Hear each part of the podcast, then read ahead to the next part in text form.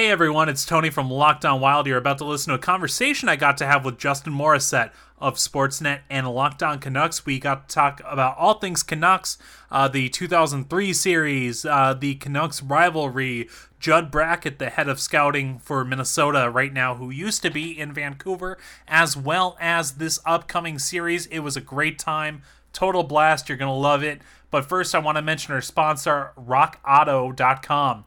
Amazing selection, reliably low prices, all the parts your car will ever need. Visit rockauto.com and tell them Locked On sent you.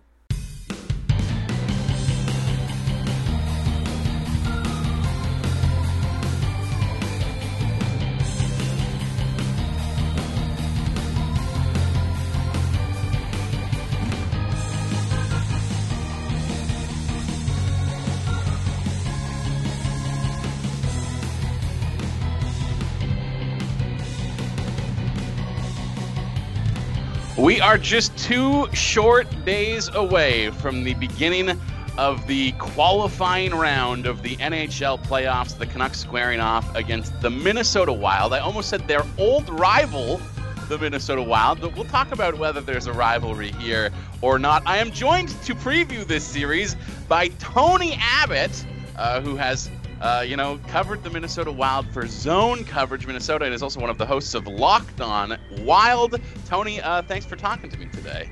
Hey, Justin. Thanks for uh, thanks for having me on. No problem, man. Um, I don't know what the vibe has been over the last couple weeks, or I guess last couple months, uh, in the Minnesota area as fans look ahead to uh, to this series. But has there been a lot of uh, reminiscing about 2003 in your parts? Because that has certainly been a hot topic uh, in Vancouver over the last little while. Though I guess there's probably more hard feelings up here, given that uh, we came out on the losing end of that series.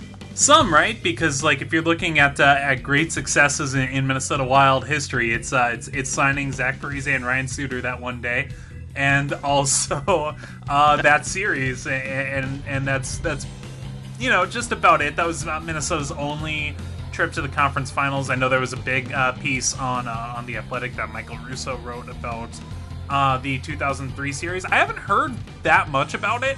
At least uh, most of the Wild fans that I interact with, um, like it, it's starting to feel like the uh, the Twitter, like Minnesota Wild Twitter is is getting younger. Like they're there's still like some old people like me or like people who are 30 who are like uh, by default the old people on on wild twitter um so like i i ended up uh, talking a little bit about uh, vancouver uh, this week on locked on wild with uh with someone else who has a wild podcast and uh and one of uh, or yeah, sorry, there were two people, and one of them was like, "Yeah, like I'm like 18, like so." It's like, oh, you would have been like three when this happened, or something like that. Not even one like might not have even turned one at that point because we were talking about a series uh, that was 17 years ago and that is insane tony. I'm having a hard time wrapping my head around that making me feel insanely old. Uh, but it is funny because i feel like if you went back probably 15 years or so around the time of that series and in the years after it I got the impression that Minnesota hockey fans probably would have considered Vancouver one of, if not, their top rivals because this was a team that was playing in the Northwest Division. They were facing each other between six and eight times a year, depending on the season. Uh, so it would have made made a ton of sense for uh, you know both fan bases to consider this a rivalry. But I also think, at the time, anyways, that it came across very one-sided. That Vancouver, uh, you know, thought of themselves as, you know, a, a, a rhinoceros, and the Wild were just like flies uh, batting around their head. Basically, you don't concern yourself uh, with uh, with something on that level necessarily. But I do feel like that's hubris on the part of Vancouver fans because as we approach this series, 17 years later, Tony, I have to feel like I actually do kind of hate Minnesota. Well, like when when the flies do beat you, right? You get really mad about that. Like when you're when you're like having a nice night out uh, outside, like on um, I I don't I. I don't know if you guys have mosquitoes out in Vancouver, but in Minnesota we certainly do. And when you're out there and mosquitoes ruin your night, it's just like I hate you so much. and I feel like there there should have been at least a little bit of that dynamic after 2003, but I, I do think that uh, it got uh, it, it, stayed pretty hot in Vancouver uh, even after like Todd Bertuzzi left to become a criminal and uh, and uh, and and such because uh, I, I, remember very distinctly the uh, the season where uh, Mattias Öhlund snapped Mikko Koivu's leg in half. That was a real big moment. Uh, there was a lot of hate for Roberto Luongo before he like rebranded himself as like a beloved old guy. Um, and and Minnesota fans would uh, would take a lot of delight in Minnesota inexplicably owning him whenever he would come to the Xcel Energy Center. So like there's there's a lot of like Vancouver memories like stuck in the uh, in the collective fan base of, of the Minnesota Wild.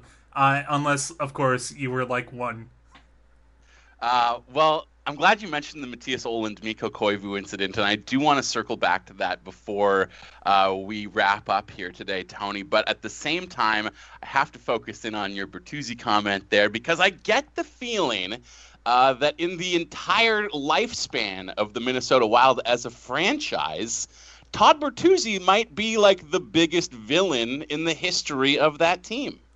Ooh, he is up there because you know a lot of the a lot of the people who own the wild historically are generally seen as like really good people. Joe Sakic, Jerome Iginla, like nobody has anything bad to say about Sakic or Iginla except that he scored too much on Minnesota.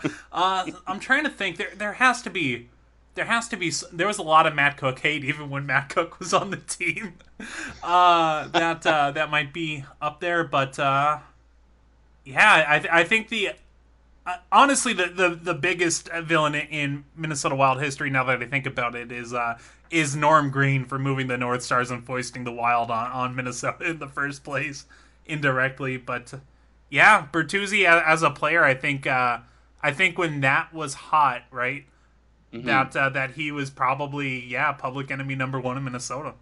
And the funny thing about that is, when I've gone back and revisited that uh, that chapter, which I don't like to do because as we mentioned earlier, yes, we the Canucks did get defeated, and that Game Seven in particular is probably one of the more notable heartbreaks in Canucks history. Which, Tony, I tell you, for a franchise that's lost Game Seven of the Stanley Cup Final twice, that is a real statement to be like, yeah, losing Game Seven of uh, of round two against Minnesota is a very notable uh, historic heartbreak for this franchise. But as I go back and revisit that and and do a little dig digging to try and kind of jog my own memory, given that it's been 17 years. The funniest part of that whole episode is that that's not a comment that Bertuzzi made in like post game press conferences or to the media at no. all. He was literally walking outside the rink.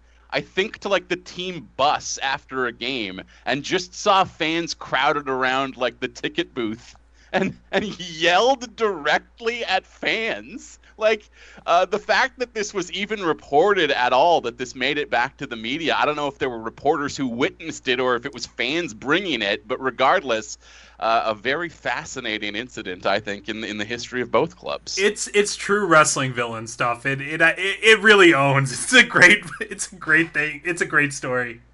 Yeah, and I guess uh, you know he looks back on that perhaps and and possibly regrets giving them uh, bulletin board material. But speaking of bulletin board material, Tony, uh, you got some this week perhaps from Antoine Roussel. Antoine Roussel guested uh, on the program uh, on Sportsnet 650. I was working on the show that day as well. Uh, brought him onto the show. I did, and he talked about the fact that he just thinks Vancouver is better at every key position. I don't know that his logic is entirely sound, especially when he's including guys like Jay Beagle in ways that the Canucks are superior. But that quote, seemingly just on Twitter, anyways, uh, from my impression, made a big splash with Minnesota fans. How much talk has there been around uh, Antoine Roussel and his comments uh, in your neck of the woods these days, this week? I think it was mostly like derision, like oh, like are you like are you like there there, there are people who are like, how can you say that Chris Tanev is better defensively than Jonas Brodin? But like I, I think it, it's been met largely with uh with the appropriate amount of derision. I think I tweeted out like we have the best draft bust in Jake Virtanen. We have the best six seven pylon in Tyler Myers. We have the best six million dollar black hole in Loui Eriksson. I mean, not wrong on all counts there. I mean, they, like you, you, you sometimes you have to tip your cap to your opponent, and and they do. Like I can't, yeah. I can't say otherwise. Well, Wes Walz, I feel like, was the guy who brought that to the fore by quote tweeting it just with the eyes emoji. And I don't know, like, uh, if that's going to fire up Minnesota as a team necessarily and give the actual uh, players uh, bulletin board material or extra motivation. It just seems sort of like a fun fan thing. I did see a lot of people getting mad about it though, and, and definitely expecting that the Wild are going to roll over the Canucks in this series, which is typical of fans to always be the most optimistic about what their team is going to do at any time. But what is the expectation around Minnesota this season? Because Tony, I have to tell you, this is not a team that I know very well this season. This is a club where uh, you know, when the Paul Fenton reporting was coming out via The Athletic last summer, which was hilarious. Uh, I just sort of, even though Fenton wasn't even there anymore and had been replaced, it just felt like this is a team that's going to take years to recover from the damage that this moron inflicted on them, essentially. and yet, I mean, it's hard to say you guys made the playoffs this year because the whole situation with play-ins and all the teams that qualify is a little bit wacky and out of the uh, ordinary. But like, what is the expectation in Minnesota? Is this kind of just a found money season where you're happy to be here, or do fans actually think that this is a team that can go on a bit of a run at the moment? I I don't know if anyone thinks that you know they can like go on a run. I don't think it's impossible for them to to you know maybe like luck into the, to a conference final depending on their matchup in, in like rounds one and two. Um, but I, I, I, think that um, I, I, don't think that anyone's really expecting much more than this team to uh, to advance to the first round of the playoffs. And uh, like I, I guess there's kind of a divide. There's like people who are like really optimistic about this team uh, with uh, with Kevin Fiala's breakout in the second half. I mean, my uh, it's like it, it's like if all of a sudden like one of your like you know like decent top six wingers from like three years back turned into Elias Pettersson for a month or two.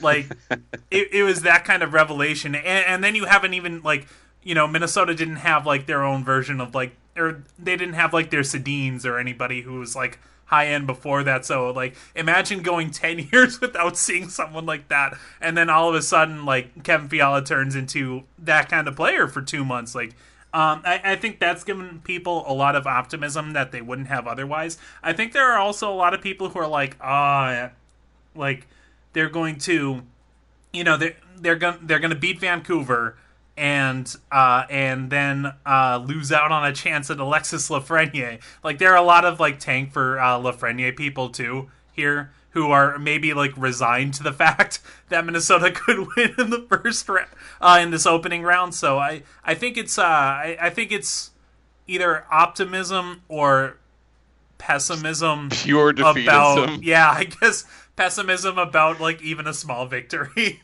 that uh, they might see as inevitable we're about to dive back in to the Minnesota Vancouver series of uh, of past and present. But first, I want to quickly chat with you about RockAuto.com. I don't know if I've mentioned this on the show before, but I used to be a delivery guy. And as I was delivering things in my car, it took a beating. The one thing that I can remember the most was this time where I backed up into a trash can and then uh, just like let my mirror be broken for a year and then broke the other one somehow. I can't remember how I broke the other one. Uh, and I did not fix it for a long time. And the reason why is because as a as a car dummy, right? I don't know where to get these things. If I had known about rockauto.com, I would have known that I could go to rockauto.com and get the best parts for the best prices of any make and model and then I could have had those parts shipped to my house, and I could have just uh, put them on because I knew that I was. I would know that I was getting quality. I would know that I was getting the best parts available at a fair and reasonable price, and I would not have driven with broken mirrors for several years. If you want to avoid driving with broken mirrors for several years or anything else that needs to be fixed with your car that you're like, I cannot go to the car store. Don't go to the car store. Go to rockauto.com. look for whatever you need for your car, get it shipped directly to your house, and if you type in the promo code locked on, they'll uh, they'll hook you up real nice. That's rockauto.com. Well, that's funny that this would be, uh, you know, uh, two fan bases that perhaps view each other as rivals because it sounds like we have a lot in common, actually, Tony. Because there's a divide here, or at least a belief in uh, quote unquote Canuck luck that the most Canuck thing that could possibly happen is that uh, the team beats the Wild in the qualifying round, goes into the playoffs, maybe wins a round, maybe gets knocked out in the first, depending on who they draw, and that the Wild, especially with Judd Brackett now helming your amateur department, are just going to immediately win that lottery and walk away with Alexi Lafreniere because that seems like the most Canuck thing that could possibly happen, just given the way we have been cursed over the years. And it is funny, actually, to hear you say that uh, Minnesota fans have uh, similar, just kind of chicken little expectations of uh, whatever can possibly go wrong will, because that's tended to be the way it has gone. I, I did want to ask about Brackett. Like, what did you think about that? And and, and like, is how much do uh, you get the sense that Vancouver's losing from Judd Brackett, and and by extension, how much the Wild's gaining? Because uh, I'm excited to, to to see this team make gains in the scouting department. Huge, man. Absolutely huge. Uh, I was very disappointed to see the way this played out from the Canucks' perspective, especially given that it seems entirely politically motivated, uh, that there are other people in the organization who perhaps hold more powerful positions than John did uh, that wanted to kind of push him out of the way and take over the responsibilities of the things that he was doing, uh, which is very disappointing when those people are John Weisbrod and you look at uh, the record that Weisbrod had with Calgary when he was running the drafting there and did not produce a single uh, NHL player basically uh, in most of the, the top picks that they reached on. And even, you know, Weisbrod was responsible for the Iginla trade as well, which brought back zero NHL players for the Flames, too. Cool, so, cool. uh, amateur scouting is really not a, a forte of this guy, even though he really wants to do it. And in Brackett, you have basically the best scout in the history of the franchise. The Canucks have historically been terrible at drafting for 50 years now, and this guy came in and was able to, uh, you know, unearth some quality players later in the first round. Brock Boeser, definitely a Judd Brackett uh, uh, player that he scouted and would have made the case to Jim to uh, to draft back when Brock was drafted and beyond that, being able to find players in rounds three, four, five, which you know shouldn't be out of the ordinary. Tony, every single NHL player or NHL team should be, uh, you know, just as a law of averages over four or five years, you know, unearthing some players in the later rounds that wound up being NHL guys for the Canucks, it just never seemed to happen. So, you know, we had a good stretch of competent drafts that you know, even if the players didn't turn out, you couldn't uh, impugn the process, if that makes sense, because you've seen historically Vancouver over the last 50 years tend to just waste picks on the type of players that you can get for free on waivers in this league every single week. Guys who, at their high end, top ceiling potential, are going to be 13th forwards or 7th defensemen or fighters, even. Like, there's no sense in drafting those guys. And when Brackett was running the draft here, the team went for skill in pretty much every single round, which you know fans loved and felt very encouraged by. He just had tremendous success here.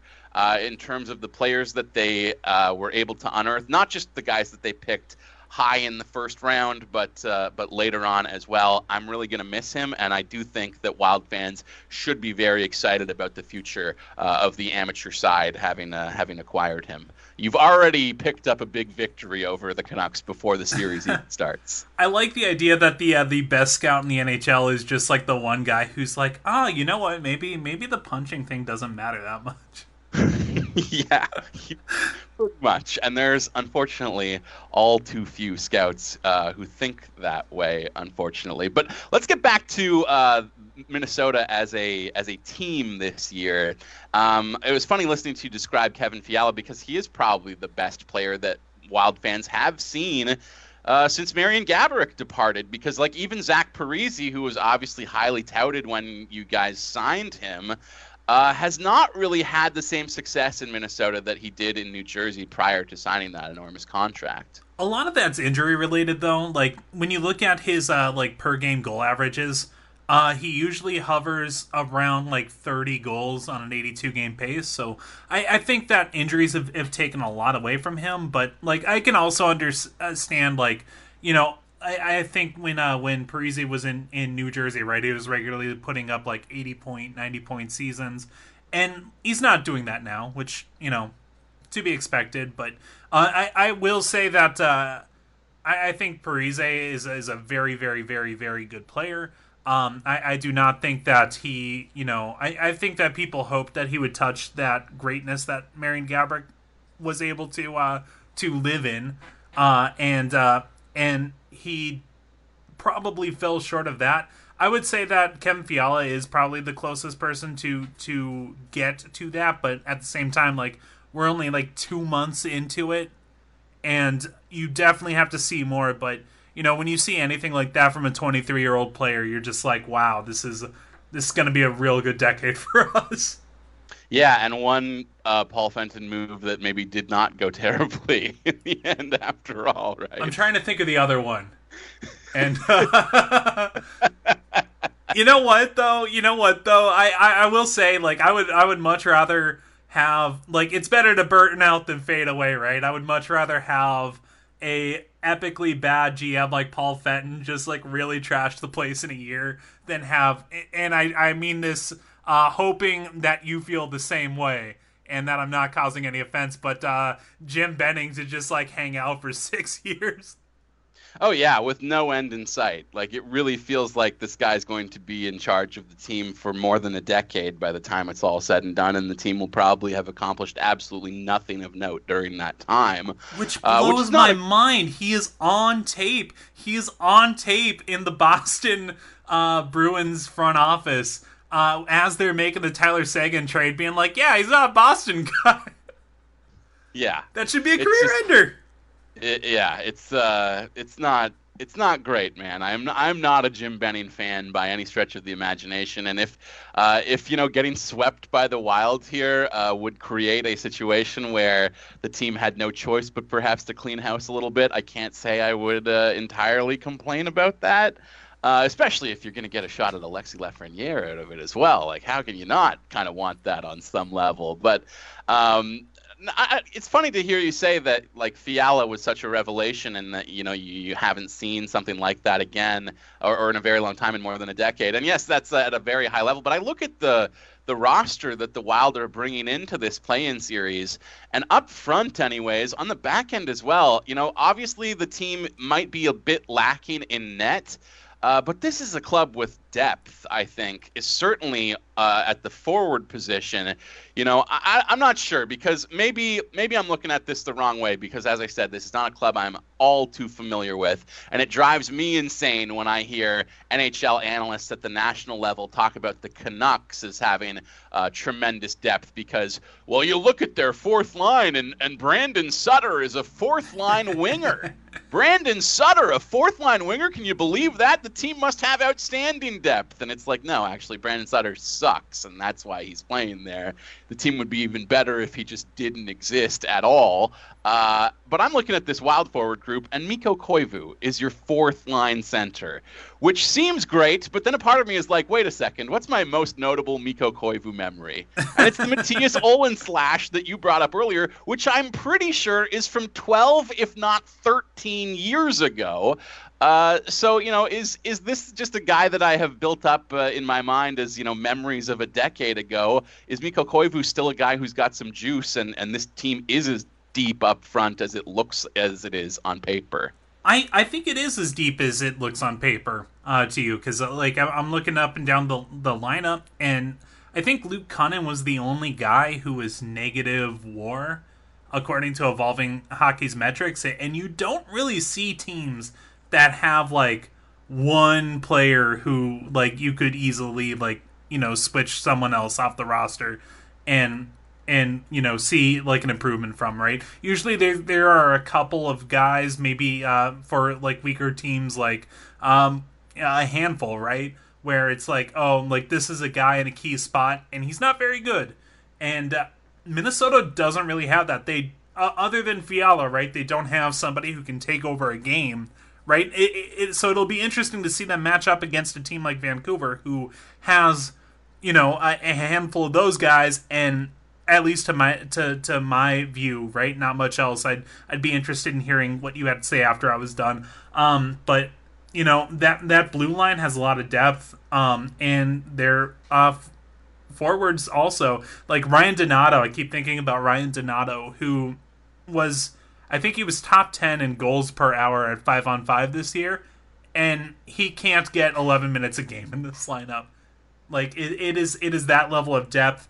Um, maybe maybe a little bit weaker at some key positions like center. Um, it's not great past Eric Staal. Like Joel Eriksson Ek's a really good defensive center. He'll probably be playing second line minutes, and then um, and then uh, Alex Galchenyuk is uh is maybe a mixed bag in his NHL career so far. Um, Was he still there? I thought he got traded somehow during the pandemic again. no. nope, still uh, still here, still here. Uh, he's in Edmonton now, but so is everyone else. Um, so like maybe at maybe at center you, you look at that, and of course in net, right? In in net is is the real Achilles heel, the Wild, but you can see the bones of a really good team in Minnesota. Yeah, I feel like the Wild are kind of like maybe the Carolina of the Western Conference in that like even their good players get slept on a little bit because no one is really going out of their way to watch Minnesota games unless their team is playing against them on a given night. Uh, because, like, you know, like Matt Dumba is an incredible defenseman, and I don't know that we necessarily give him the credit that he deserves. Uh, you know, and there's a, probably a, couple of defensemen on the Minnesota back end uh, that, that don't get the credit at the national level, the attention that they might deserve. I think it's evolving wild. Uh, who once said, "You don't hate the wild because you, they're boring. You hate the wild because they make your favorite players boring." and and I think that there's a lot of truth in that. Like that uh, that blue line is, really. Uh, underrated. I, I, think Jared Spurgeon's finally getting some of the attention that he deserves. Um, but like usually, you know, you look at Ryan Suter and he gets a lot of attention, deservedly so. Uh, he's been he's been great for them for eight years now. Um, but like Jared Spurgeon does everything and is so good at it. Uh, Jonas Brodin is, is probably the best defensive defenseman in the game, um, uh, assuming that uh, Nick Hjalmarsson uh, has like fallen off. Like obviously, I think he was the king when he was when he was good. Uh, Matt Dumba has just an amazing shot from the point. Um, for a lot of this year, he he was dealing with the I guess after effects of uh, of a pectoral muscle tear that uh, kept him out for like 50 games last season.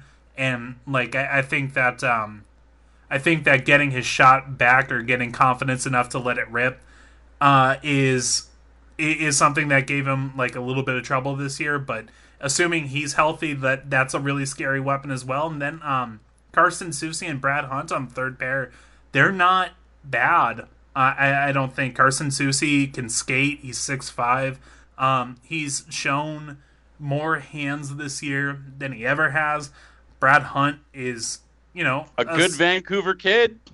Yeah, is he? I didn't know yeah, that from uh, I believe uh, Pitt Meadows, somewhere out in the valley, something like that. All right, so you from the, you, from the Vancouver area, and he's uh he's just you know a fine solid defenseman. Like you can you can have him in your third pair and, and not lose too much sleep over it. So I, I I think there is a lot of depth there. Um, it, it, was funny though to hear you talk about uh, you know Vancouver maybe not being able to match the depth up front. I do think this is a very deep Vancouver team, certainly up front, and certainly after a long layoff where everyone, uh, save for Josh Leivo, is coming back healthy right now. Because this is you know the one thing that Vancouver fans never get to see ever is like a fully healthy team that is not missing at least some key pieces at some position, especially on the back end. Chris Tanev is almost always injured. And it's actually funny this year. Chris Tanev wound up managing to suffer a terrible injury in the very last game before the the stoppage. So he played a full season this year while also suffering a significant injury and is coming back uh, completely refreshed. But I do think this is a Vancouver team with a lot of depth up front. Um, you know, you were joking about Jake Virtanen being the biggest draft bust between both teams, which maybe is not uh, entirely wrong. But Jake Virtanen is still a guy who was basically going to put up 40 points and 20 goals this year. And as you look at this forward group, there are other reasons that contribute as to why he's not in the lineup. It's a lot of personality issues and uh, maybe not uh, taking things seriously enough, maybe not coming into camp in proper condition. Uh, he did get chewed out publicly by Bo Horvat on the ice uh, oh, during damn. the scrimmage game. Uh, the captain of the Canucks yelling uh, some some very strong obscenities at Jake Virtanen during a, one of the scrimmages during camp here.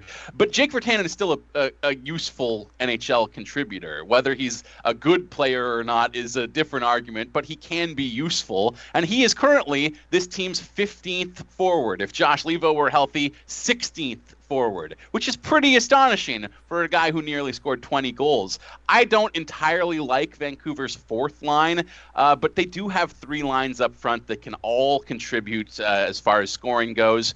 And a top six that might be one of the best in the history of the franchise, honestly. I'm very excited to see what this group can do. It's tough to get excited, though, because it's a five game series. You could be swept in three if things go really sideways for you. And who knows how long it's going to take for these teams to kind of uh, click into gear because I don't know how the Wild fared in their lone tune up action, Tony, but uh, Vancouver certainly left uh, something to be desired in their exhibition contest against Winnipeg. And you don't have a lot of time to really figure this stuff out at the moment. Mm-hmm. Minnesota did great. They went one for eight on their power play. We loved it. Uh, I, I was excited to talk to you because I, I, I, you know, obviously I know JT Miller, I know uh, Boeser, I know Pettersson, I know Toffoli. You know those guys who are who are your top guys, right? Mm-hmm. And I don't know much else about Vancouver. Uh, obviously, they're not in the division, right? So you play two, three times a season, and you don't get to see them that much. Uh, who am I sleeping on? I think Tanner Pearson gets slept on by even people in this market. This is a guy who was on pace to put up more than 60 points this season, which, if you look at last year's uh, scoring race, puts him in the top 90 players in the league, um, which, you know, makes him a first line scorer, essentially, a, a fringe first liner, but certainly if you're going to be in the top 90 in league scoring, you are a first line scorer. And this is a guy who's like their number six forward, uh, but plays very, very well uh, with Bo Horvat in particular. So uh, that's a guy who gets slept on. I don't know, man. I'm really excited to see what Brock Boeser is going to do here because he seems to always be very inspired to play against the Wild for I think obvious reasons. He's also, uh, you know, um, there's a lot of uh, there's a lot of emotion wrapped up in the year that he has had and, and his father's health situation and so on, etc. And there's a number of cases like that, I guess, up and down the Vancouver lineup. A number of guys who lost their fathers, uh, even just during the pandemic stoppage, Adam Gaudette, Troy Stecher, Jacob Markstrom lost his father not long before that. Uh, guys have a lot of emotional reasons to want to do very, very well, and they're able to channel those emotions into strong play. That's certainly been the story of Markstrom's season all year long. Uh, but I'm kind of excited because Brock Brock has been a kind of a lightning rod in terms of uh, controversial discussion in the city this year, where people are kind of down on him because he's not necessarily scoring at the same rate that he did uh, in years past. People kind of wondering if his shot is uh, been altered by uh, numerous wrist surgeries over the course of the last couple seasons here. But he's also a guy where, if you look at the process, everything that he's doing is fantastic, and he's a much better all around player right now this season than he was in years previous. And he was still on pace to put up a pretty good point clip, all things considered. So the idea that anyone in this city has been down on the year that he's had is kind of funny, but he does strike me as somebody who is poised poised to pop off in the playoffs right now. And the fact that he's back with Bo Horvat and has been knocked off of that top line by Tyler Toffoli, I mean, it just gives this team added depth. I'm really excited to see what they do up front. And another guy that you might be sleeping on is Michael Ferland, who uh, is also being slept on by Vancouver fans because we just haven't seen him barely at all this year. He had a very difficult uh, season with illnesses and uh, concussions, and concussions have obviously been a huge thing for him in the past. But he had like a stomach virus in training camp, lost a lot of weight. Uh, you know, had to put it back on. Was very, very sick in the early going of this season, so he kind of was uh, on the wrong foot from the get-go but he's coming back healthy. And look, obviously, one bad hit in game one could not put him right back on the shelf again. Mm-hmm. But this is a guy who was brought in to be a top six forward when he was signed. Uh, you know, was uh, being penciled in as a Elias Pettersson line mate, perhaps. He's playing on the third line right now with Antoine Roussel and Adam Gaudette, and that is a line that has some good peskiness, but also some good offensive punch. The number one knock on Ferland over the course of his entire career is that as a scorer, he's very streaky. His goals and points tend to come in bunches. But if that happened right now, that wouldn't be a knock. That would be the greatest thing yeah, you could possibly do. So I always, uh, I, I, I, I never liked people who are like, "Oh, you're you're too streaky." Ah, oh, man, he's he's just too good sometimes. well, it's that it's not consistent enough, I guess, right? Like you'd want a guy to have offense more spread over the course of the year instead of just being hot for a couple weeks. But no, you're not wrong necessarily. There's there's a lot of uh, there's a lot of question marks on this Vancouver team, but a lot of reasons to be, I think, optimistic as well. I uh, I, I think that my listeners would uh, would kill me if I didn't make this pitch. So I'm gonna make it now. I'm very sorry, but uh, if if if Vancouver is looking to get Brock Boeser off their hands, I do know a team of eighteen thousand one that will uh, that will gladly take him. well, you know, if if they if they do have to make that move, it will be to acquire uh, a high end defenseman. So if you're willing to part, perhaps with a Matt Dumba, we can see what we can do here, perhaps. Uh, I, I think that there are people who would probably make that move, so maybe that is something to watch over the summer. Ooh. Yeah, I just hope that Jim Benning is not one of those people, but we'll see. uh, before we wrap up here, Tony, I need to get uh, a series prediction from you, even though it's entirely useless and we're definitely going to be wrong. How do you feel that this series is going to go? Uh, man, that's not a lot of confidence. I, I'm gonna, I'm gonna go with Vancouver in four, and uh, I, am doing this. I, I, I really struggled with, uh, with what I was gonna do because, like, you know, I, I, I do think Minnesota has a lot of depth, especially on their blue line, and uh, and even up front, and uh, and I, I think that that is something that can win a series. But also, I'm just looking at you know Elias Pettersson, Brock Boeser, JT Miller, those uh, high end scorers up front, and and they can make you know not dangerous shot locations very dangerous shots by how skilled they are. And if there's one thing that uh, Minnesota's goalies are, are bad at is stopping dangerous shots. Uh, and, I, and I think that uh, Vancouver is going to overwhelm those goalies. Uh, well, I'm also going to go with Vancouver, but I I'm going to say this goes the full five. For a lot of those scorers that you just talked about being frightened of, uh, this will be their first playoff uh, exposure in the National Hockey League. And I do think they're going to do well, but I also think there might be a little bit of an acclimation period here. So uh, I'm going to say it's going to take five games for Vancouver to really find their feet and come alive and, and come away with the victory here. But uh, Wild fans, not to worry. You will very much enjoy Alexis Lafreniere, so don't don't uh, get too upset about being knocked out. it's gonna happen. If the Canucks knock them out with Judd Brackett there, it's gonna happen for you guys. You're gonna win the lottery. You but know what? I will. I will gladly ride Vancouver cursedness to my happiness. Like that, yeah. I'm okay with that. Having predicted Canucks in five, I'm sure the Wild will now win in four. But you know, this is the nature of predictions. Tony, uh, thank you so much for taking the time to talk about this series with me, man. I'm sure we will catch up again after it's over, or perhaps even while it's in progress. But uh, if people want to hear more from you and your Minnesota Wild coverage, where can they find that?